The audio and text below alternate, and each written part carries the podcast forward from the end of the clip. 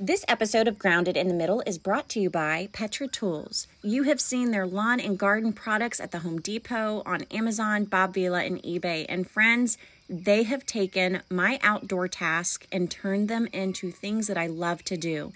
And our children are even asking if they can go spray our garden. And you know what? They can, because Petra Tools products are safe for kids and pets. Head to PetraTools.com right now and find tools and solutions that you are going to depend on.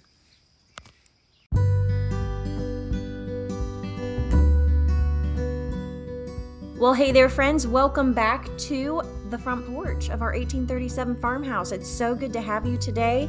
As I mentioned previously, I am sharing over the next 3 weeks our house's history and how we were greeted one day with the question, did you know your house was a part of the Underground Railroad?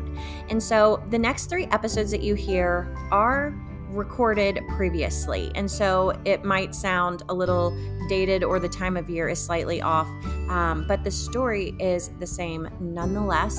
So while I am catching up here at the homestead, I hope you will enjoy over the next 3 weeks this incredible story of this 1837 farmhouse and those who came and settled here and kind of what they were into. There's a lot of good stories that I think you're truly going to enjoy. So friends, here is the first episode of our home's history.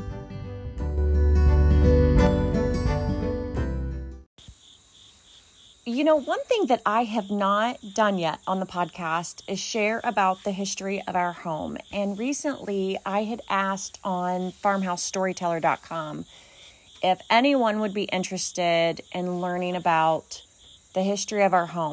And wouldn't you know, I had one person reach out to me through email, and they said that they lived in an old home and at one point in time, and they would love to hear the history of our home. And you know what? It takes one person to say, yes, I want to hear the story, because I love the history of our home, and mostly because it has been forgotten over the years, and especially like in the local community. Not so much forgotten by the family, but in the local community. And it's no different than the other day when I was on the hillside where the Weir family used to throw things. They used to throw things actually out the door or window. And this is something not just the Weirs did, but what people did back then, because they didn't have a garbage system.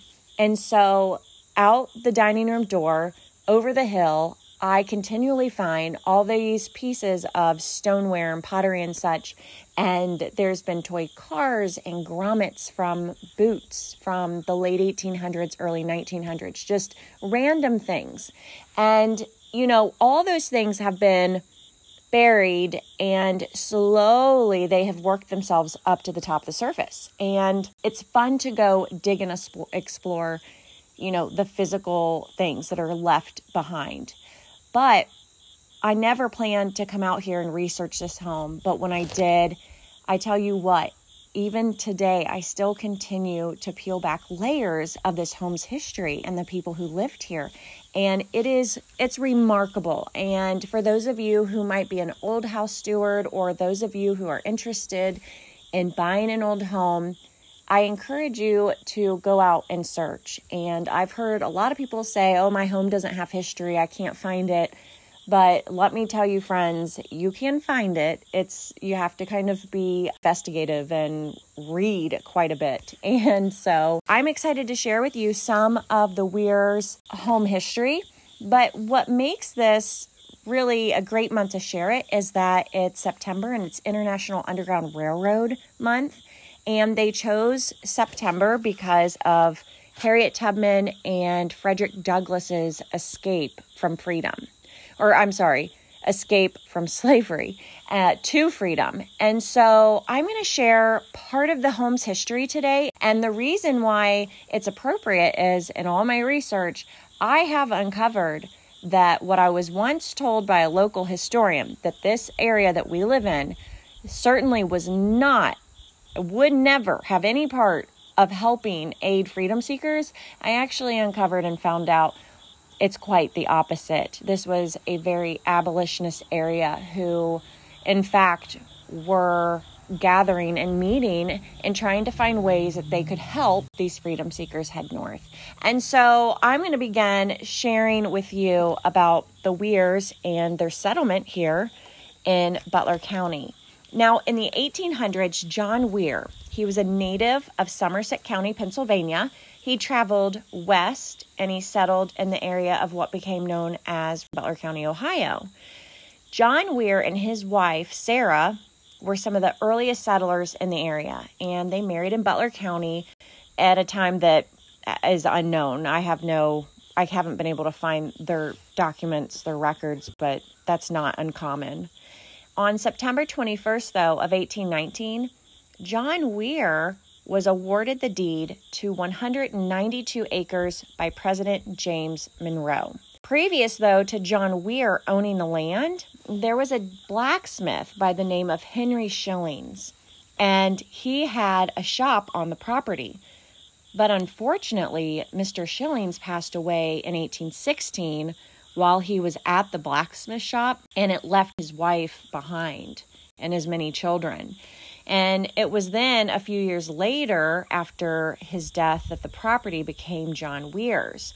Now, having shared this information on social media, on my Facebook page, wouldn't you know, I had one of the family members of the Shillings reach out to me, and she mentioned that buried here on the property is his wife as well. During the early to mid-1800s, the homestead served as a prominent tavern stop to hog drivers on their way to Cincinnati to the markets, and it was known as, back then, Porkopolis.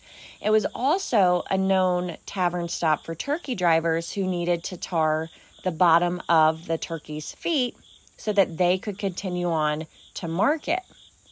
And what's really interesting is I read from a reminiscence out of Indiana, because for us at this location, it would be hog drivers coming from Indiana and heading into Riley.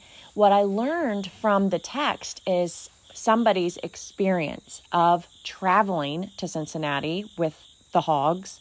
And not that they stopped here at our house, but they described what it would be like. And in it, it mentions how the tavern owner would ride up on their horse in the evening up the road.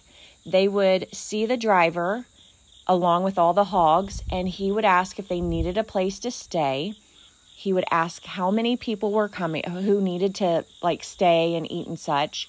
And they would say, yes, we have room for you, or no. And what would happen is the owner of the tavern would come back and prepare the area for the horses. So they would put feet up. They would let the ladies in the house know how many people were coming to stay, and they would warm water so that they could clean up in wash bowls, and they would prepare, it said, biscuits and ham for them to have for supper.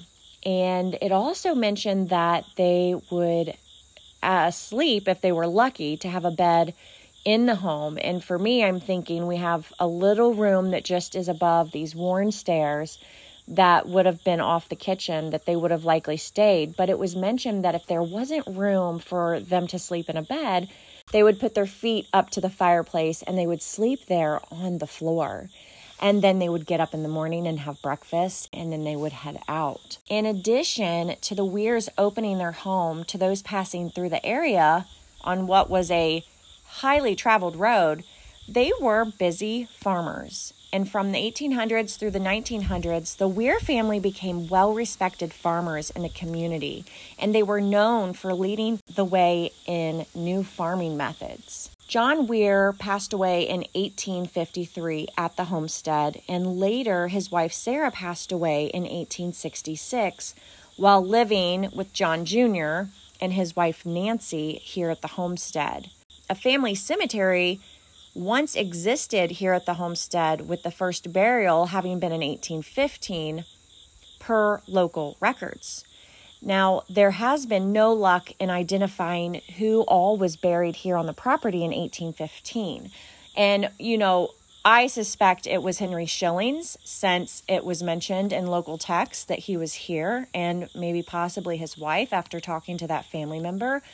But both John and Sarah, along with other family members, were buried here in the family cemetery. And it vanished, per local records, when the family sold the home out of the family in the 1960s. So my thought is, the last census record that had been done on the cemeteries listed the Weir family cemetery being here in the 1960s, but then in the next assessment, which happened after 1963 when it was sold, they came by to do the assessment and it's listed as just being gone. And there's no record of any anything being moved, and after a lot of research and talking to an expert, it's likely because of the condition of how people were buried back then that they wouldn't be able to move the entire contents of a grave, and in that case, you're not able to move them. So while the headstones are no longer here, we have some flat stones that do exist still in the cemetery area. There's been family here that has visited, and they talked about the cemetery being there and about the area, and it's consistent on the maps that they have of the property from long ago. And with that said, we respect the area as a cemetery. But one thing that I will share with you, and I'm going to end today with, is that I was metal detecting in the area just to kind of get a sense of maybe where things are in the ground. And I had a hit, and it was only a couple inches under the soil. And so I got my shovel and cut a little area, and very quickly I peeled up from the ground a rectangular piece of tin about 6 inches long.